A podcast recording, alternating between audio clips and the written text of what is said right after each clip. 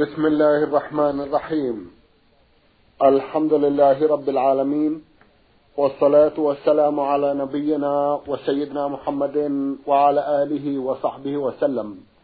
مستمعي الكرام السلام عليكم ورحمة الله وبركاته وأسعد الله أوقاتكم بكل خير. هذه حلقة جديدة مع رسائلكم في برنامج نور على الدرب.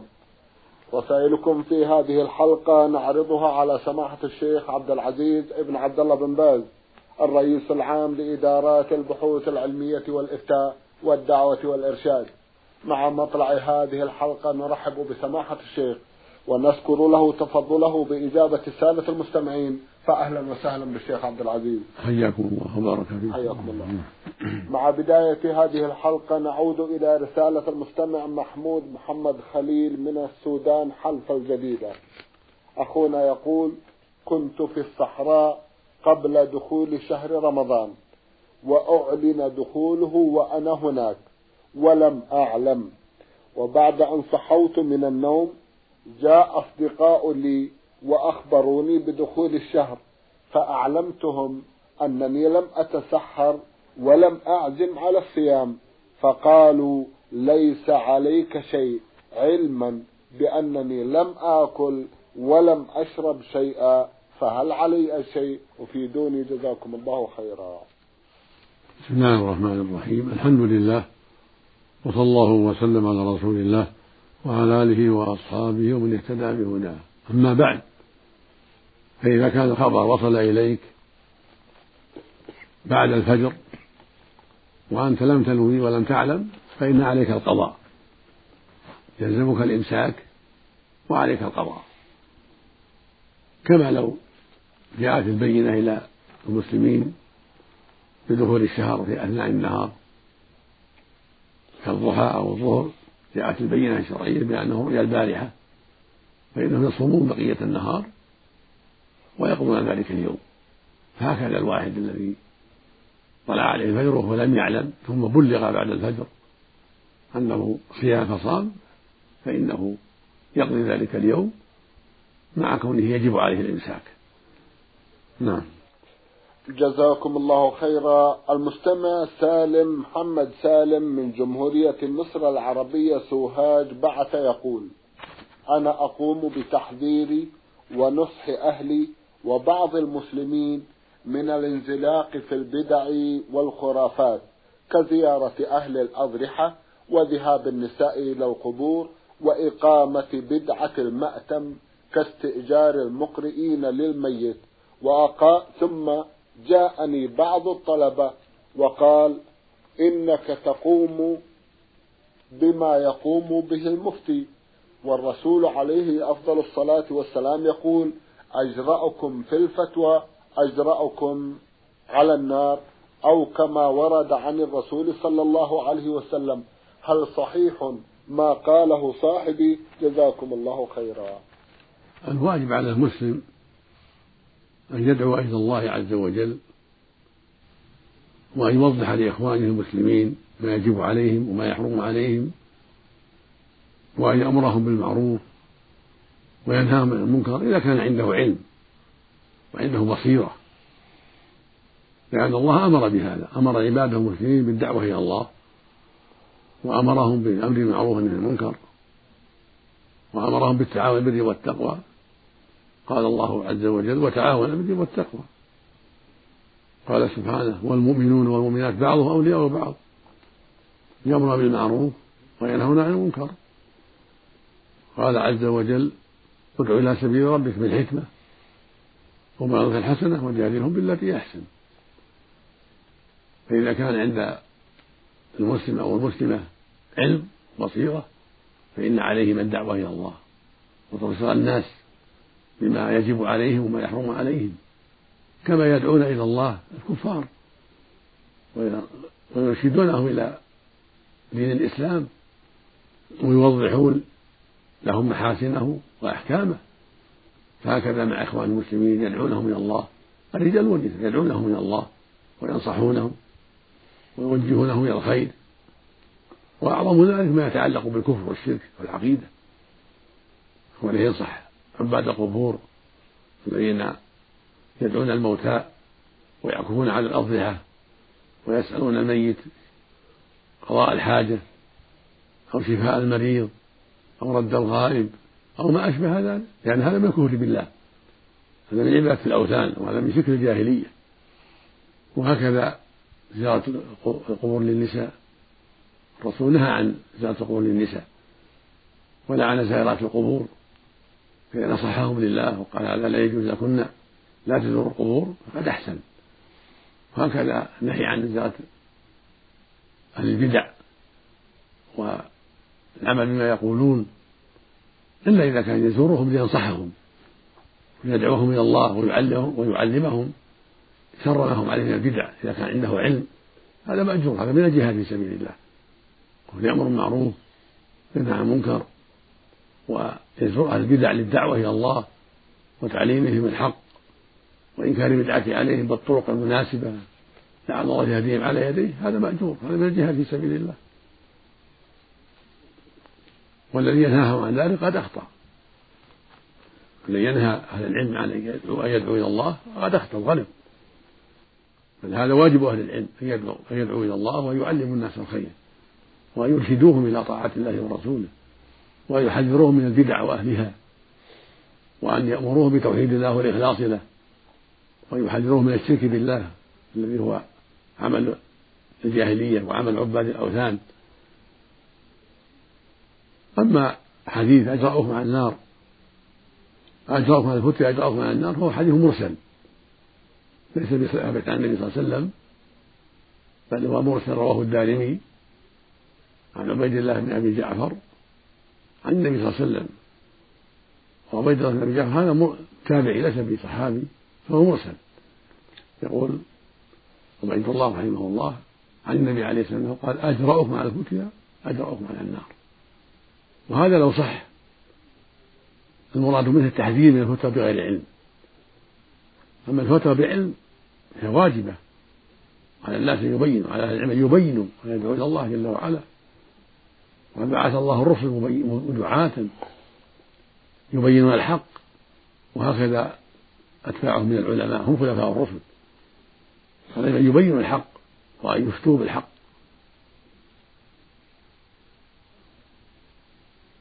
أما من ليس عنده علم فليس له أن يتكلم إلا عن علم. قال الله جل وعلا في كتابه العظيم قل إنما حرم ربي الفواحش ما ظهر منها وما بطن. والإثم والبغي بغير الحق وأن تشركوا بالله ما لم ينزل به سلطانا وأن تقولوا على الله ما لا تعلمون. فجعل القول عليه بغير علم فوق مرتبة الشرك لعظم خطره ولأن الشرك من القول على الله بغير علم. وقال سبحانه وتعالى في كتابه الكريم أيضا يا أيها الناس كلوا ما في حلالا طيبا ولا تتبعوا خطوات الشيطان إنه لكم عدو مبين. إنما يأمركم بالسوء والفحشاء وأن تقولوا على الله ما لا تعلمون. فأخبر سبحانه أن الشيطان يأمر الناس بالقول عليه بغير علم. فواجب الحذر من القول على الله بغير علم. قد حرمه الله وحذر منه. وأخبر أنه في مرتبة فوق الشرك. وأخبر أنه مما يأمر به الشيطان فالواجب على أهل العلم أن يبينوا وأن يتبصروا وعلى الدعاة إلى الله والمفتين أن لا يتكلموا إلا عن علم وأن لا يفتوا إلا عن علم لهذه الآيات الكلمات ولغيرها من الأدلة الدالة على تحريم القول على الله بغير علم. والله المستعان. جزاكم الله خيرا. أحد الإخوة المستمعين بعث يسأل ويقول هل يجوز للإنسان أن يحج لغيره قبل حجته؟ جزاكم الله خيرا. ليس الإنسان يحج عن غيره إلا بعد أن يحج كما صح بهذا الخبر عن رسول الله صلى الله عليه وسلم. إنه سمع رجل يقول لبيك عن شبرمه فقال من شبرمه؟ قال له النبي صلى الله عليه وسلم من شبرمه؟ قال أخ لي وقريب لي. قال حججت عن نفسي قال لا. قال حج عن نفسك ثم حج عن شبرمه لكن لو أخرج مالا لبعض الناس يحج به لا بأس. أما يحج بنفسه لا ليس له يحج بنفسه. قبل أن يحج ليس له الحجة عن غيره بنفسه قبل أن يحج عن نفسه. بل يبدأ بنفسه فيحج أما لو أعطى إنسانا مالا قال حج عن أبي أو عن أخي فلا فلا حرج في هذا. نعم. جزاكم الله خيرا. مجموعة من الإخوة المستمعين سألوا هذا السؤال. لدى أهل قريتنا عادة وهي إذا زوج الرجل موليته لرجل من خارج القرية أخذ أهل القرية من ولي المخطوبة مبلغا معينا يسمونه مكسر. فما حكم ما يفعلون؟ جزاكم الله خيرا. ليس له من يلزمه بذلك ليس له من يلزم ولي المرأة بمكسر ولا غيره بل مهرها لها وليس لوليها. إلا الأب فله يأخذ منه ما لا يضرها الأب له يأخذ من ابنته ما لا يضرها. أما بقية الأولياء فليس لهم حق في المهر بل الحق بل المهر كله للمرأة. وليس له يعطي قبيلة منه شيئا. سواء سمي مكسرا أو غير أو غير ذلك. لكن إذا سمحت المرأة بذلك لمصلحة شرعية في أهل بلدها أن يأخذوا من مهرها ما اعتادوه لمصلحة الفقراء أو لمصالح أخرى لمصلحة القرية. ورغبت في ذلك وهي رشيدة فلا حرج في ذلك. أما أن يؤخذ من مهرها بغير رضاها أو يؤخذ من مهرها شيء وهي غير رشيدة صغيرة ليست رشيدة أو ليست ثابتة العقل فلا. لا بد أن تكون رشيدة عندها عقل وعندها رشد. تحسن التصرف في مالها فإذا سمحت بشيء من مهرها لمصلحة القبيلة التي رآها قومها فلا بأس. أو مصلحة الفقراء أو غير هذا من الأمور الشرعية المباحة. نعم. جزاكم الله خيرا. من القاهرة المستمع محمود أحمد عميرة بعث يسأل ويقول هل يعذر الإنسان بجهله؟ مثلا رجل زار قبور الأولياء بنية التبرك بهم مع أنه لا يعلم أن ذلك الفعل من الشرك الأكبر مع بيان وتوضيح الأدلة من الكتاب والسنة. جزاكم الله خيرا. أمور العقيدة التي تتعلق بالتوحيد والشرك لا يعذر فيها بالجهل وهو بين المسلمين ويسمع القرآن والأحاديث ويستطيع أن يسأل لا يعذر بدعوة القبور والاستغاثة بالأموات وأشباه ذلك. بل يجب عليه يتعلم ويتفقه وليس له أن يتساهل في هذا الأمر. وقد سأل النبي صلى الله عليه وسلم ربه فيستغفر لأمه وهي ماتت في الجاهلية فلم يؤذن له. وقال إن أبي وأباك في النار. لما سأله رجل عن أبيه قال إن أبي وأباك في النار. وقد مات في الجاهلية.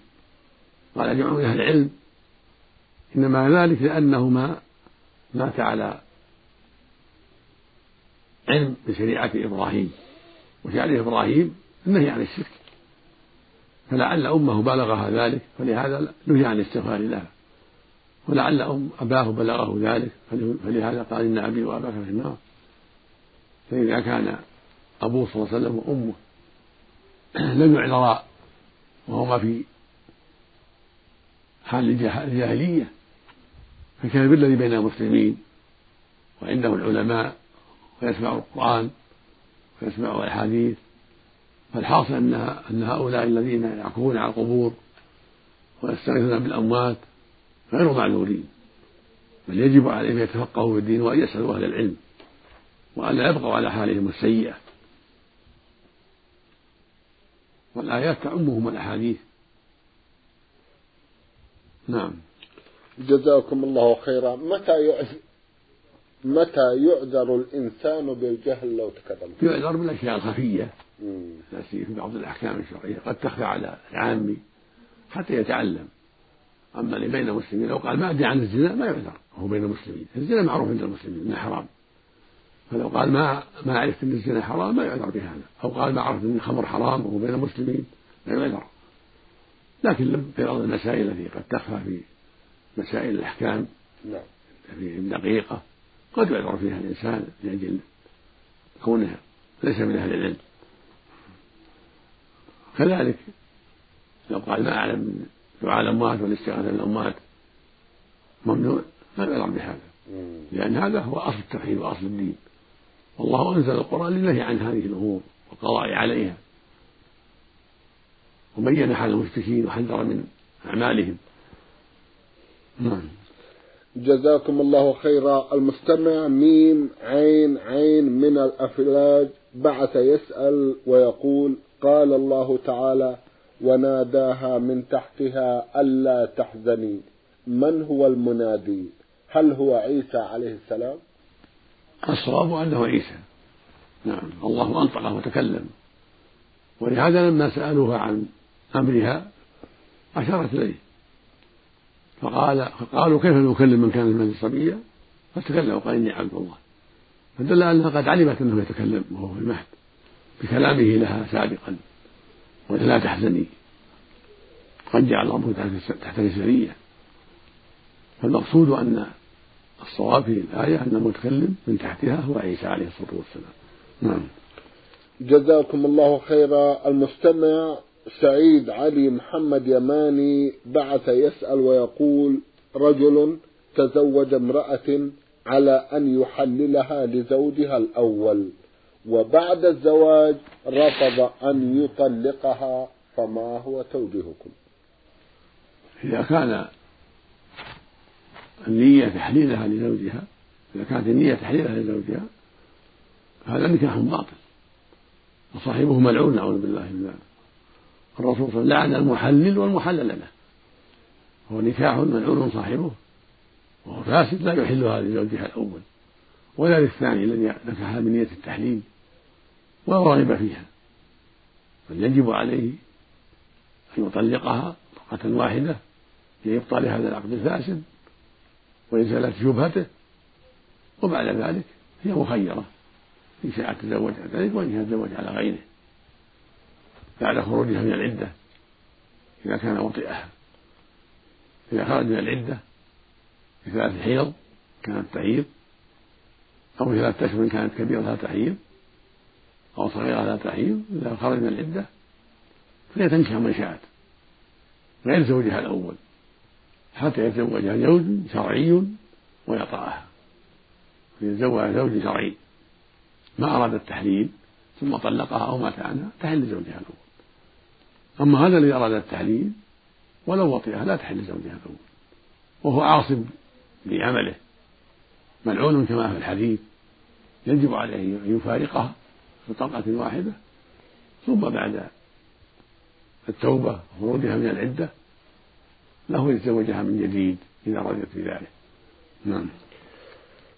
جزاكم الله خيرا. المستمع عين ميم قاف بعث بقضية مطولة بعض الشيء يقول فيها لقد حدث شجار بين والدتي الكبيرة في السن وزوجتي على موضوع ما فغضبت لأنها رفعت صوتها على أمي ثم قلت لها من غير يمين طلاق ما عدت جالسة في بيتي.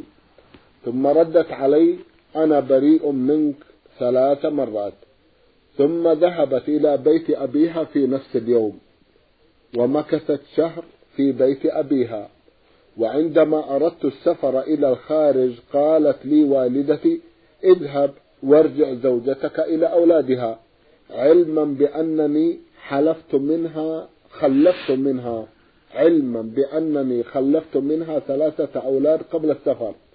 وعندما قابلت والدها بعد الشهر قال لي اذهب فورا وأحضر المأذون الشرعي من أجل أن أطلق ابنتي منك. فعدت إلى بيتي.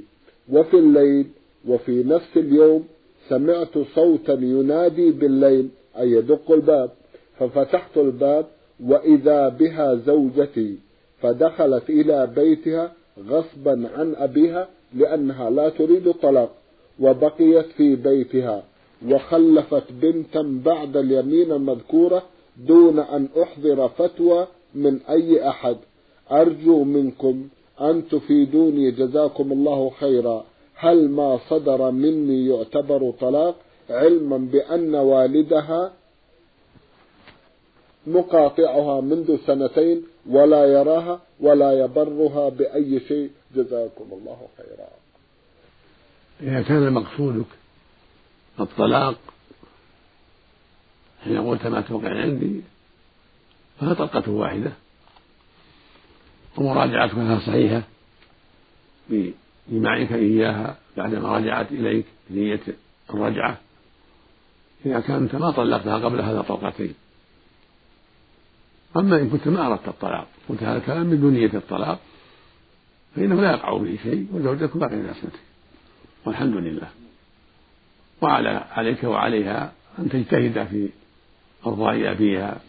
لأن العقوق من الجرائم العظيمة فعليك أنت والمرأة أن تجتهدا في الرضاعة والتوسل إليه بالطيبين من أصحابه حتى يشفعوا إليه ليسمح عنها ويرضى عنها.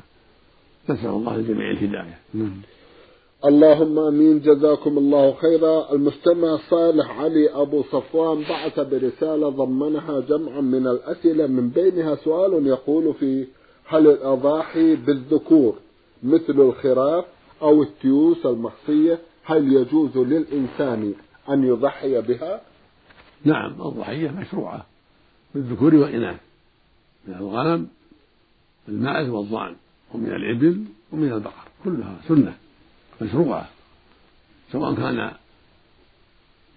مضحى من الذكور أو من الإناث كيس أو كبش أو شاة أو بقرة أنثى أو بقرة ذكر وهكذا البعير وهكذا الناقة كلها ضحايا شرعية. إذا كانت بالسن الشرعي كذعضان ثني معز ثنية من البقر ثنية من الإبل. والنبي صلى الله عليه وسلم ضحى كان يضحي بالكبش بالذكور. فالذكر من الضان أفضل كبش من الضان أفضل. كان كان عليه وسلم يضحي بكبشين أملحين فهما أفضل من الإناث وإن ضحى بالإناث فلا بأس. أما النعز فالأفضل الأنثى وإن ضحى بالتيس فلا بأس إذا كان قد كمل قد تم سنة. فأكثر نعم. جزاكم الله خيرا. هل في سماع الأغاني والأشعار اسم على سامعها وما الدليل القاطع على ذلك؟ الأشعار باللغة العربية أو بأي لغة إذا كانت في الخير والدعوة إلى الخير والثناء على أهل الإيمان وبيان أحكام الإسلام أو بيان التحذير عن المعاصي أو ما أشبه ذلك. إذا كانت في خير فلا بأس سواء كان باللغة العربية أو بغيرها من دون آلات له.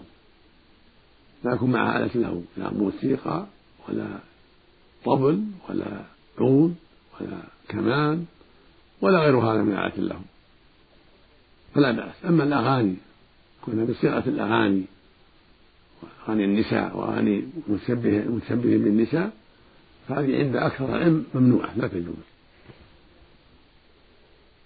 ذهب أكثر أهل العلم بمنعها لأنها تجر إلى الشر بالأصوات التي يأتي بها النساء أو متشبه بالنساء.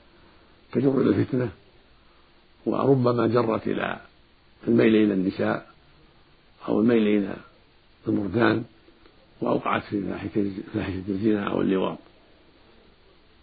أما إذا كان معها آلة له موسيقى أو عود أو كمان أو رباب فإنها لا تجوز. حكى غير واحد من العلم الإجماع على ذلك. أما مجرد أغاني بدون آلة له فالأكثرون على تحريم ذلك لأنه وسيلة للشر أما إذا كان باللغة العادية أو باللغة العربية أو باللغة العادية ليس فيها فتنة وكان مضمونها الحق والدعوة إلى الخير وإنكار الباطل فهذه لا بأس بها. كما كان الصحابة ينشدون الأشعار عند النبي صلى الله عليه وسلم ويقرهم بل يأمرهم بهجاء المشركين كما كان يأمر حسان بهجاء المشركين بالأشعار العربية التي تنصر الحق وتهجو الباطل. جزاكم الله خيرا. يقول هل على الإنسان إثم في قتل الحيوانات البرية الأليفة منها وغير الأليفة؟ إذ أني أرى بعض الناس ليس له عمل إلا صيد الحيوانات وهو ليس جائع. ويصطاد الثعالب والأرانب والضباع والذياب والوبار والغزلان والطيور بشتى أنواعها. كيف ذلك؟ والدين الإسلامي أمر بالرفق بالحيوان. إذا كان لمصلحة شرعية ليأكل أو يبيع كان يصيد الحبارة الظبا الأرانب وغير هذا من الأشياء المباحة ليأكلها أو ليبيعها فلا بأس. أما إذا كان يصيدها ليقتلها ويتركها هذا لا ينبغي. أقل أحواله الكراهة الشديدة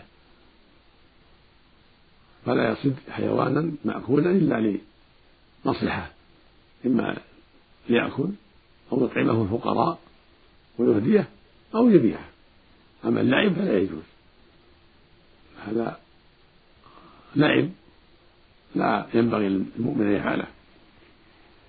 وقد روي عن النبي صلى الله عليه وسلم أنه نهى عن الصيد إلا إذا أكله يعني إلا ليؤكل وينتفع به أما الحيوانات الأخرى المحرمة فإن كانت تؤذي الناس فهو مأجور في قتلها. أما إذا كان لا تؤذي الناس فلا يشرع له تتبعها وهي لا تؤذي أحدا سواء كان ثعلبا أو غيره. أما إذا كان قد آذى الناس فإنه يقتل كالثعلب الذي يصيد دجاجهم أو حمامهم. أو الذئب الذي يأكل غنمهم يقتل. أما أن يتبع سباعا لا تؤذي أحدا ولا تضر أحدا فلا ينبغي ذلك. لعدم الفائدة وعدم المصلحة. نعم. جزاكم الله خيرا. أحفظوا قولا هو لا تسرفوا في الماء ولو كنتم على نهر جار. هل هذا حديث؟ نعم يروى عن سعد بن أبي وقاص عن النبي صلى الله عليه وسلم أنه نهى عن الاسراف ولو كان على على نهر جار